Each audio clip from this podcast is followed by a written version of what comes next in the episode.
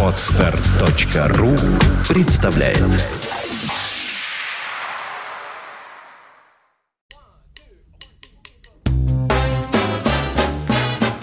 Слушать здесь.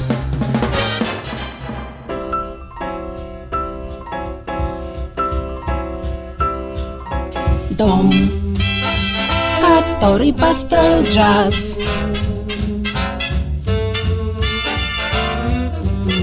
Сбоку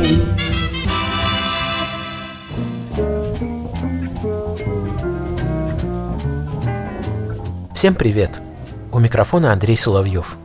Музыканты не политики, но в их жизни случаются события и повороты, которые иначе, как иронией судьбы, не назовешь. Британский саксофонист Элтон Дин прожил долгую и насыщенную творческую жизнь.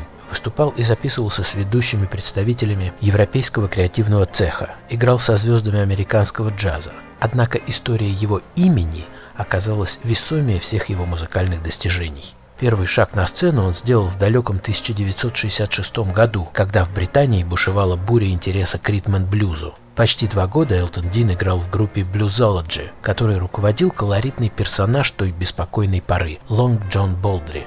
А на клавишник с ним играл некто Реджиналд Дуайт. Не знаю, кто надоумил пианиста, но он взял имя героя нашего сегодняшнего рассказа, превратил имя руководителя проекта в фамилию и в скором времени предстал миру как Элтон Джон – сэр Элтон Джон. И какие бы удивительные истории ни происходили впоследствии с Элтоном Дином, каких бы успехов он ни добивался, критики всегда начинали с упоминания об этих превращениях имен и фамилий. Что, собственно, и мы с вами делаем, дабы не нарушать доброй традиции. Второй эпизод жизни Элтона Дина, в котором тоже проглядывает тема иронии судьбы, это его недолгое участие в кентерберийской группе Soft Machine – Ирония здесь в том, что в принципе утопическая психоделика Soft Machine имеет не так много точек соприкосновения с высокотехничной и в хорошем смысле слова приземленной игрой Элтона Дина. В результате альбомы Soft Machine 3, 4 и 5, на которых мы слышим его саксофон, немного идут в разрез с логикой развития прославленного коллектива, демонстрируя попытку перенасытить рок-н-ролльную палитру джазовыми тонами. Тем не менее, все, что происходило с Элтоном Дином потом, неизменно воспринималось через призму не совсем удачного, на мой взгляд, сотрудничества с Робертом Уайтом и его кентерберийской компанией. И по той же иронии судьбы, Элтон Дин умер в возрасте 60 лет за неделю до громкого воссоединения Soft Machine, в котором ему отводилось весьма заметное место. Гораздо более значительным этапом в творческой биографии саксофониста стало его участие в двух крупноформатных проектах. В авант-джаз-роковом биг-бенде Centipede которым руководил титан британской джазовой сцены пианист Кит Типпет, и в лондонском оркестре джазовых композиторов Барри Гая.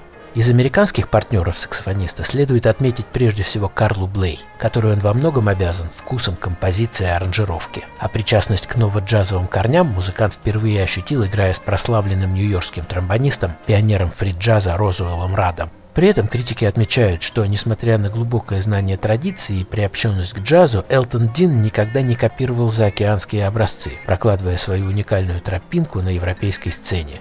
Его влияние и значимость на джазовой сцене Старого Света, пожалуй, лучше всего иллюстрируют совместные проекты с голландской группой Super Sister и бельгийским фьюжн-ансамблем Wrong Object. Кстати, на заре перестройки Элтон Дин приезжал в нашу страну, очень интересовался музыкальным подпольем и даже участвовал в одном из представлений поп-механики Сергея Курехина.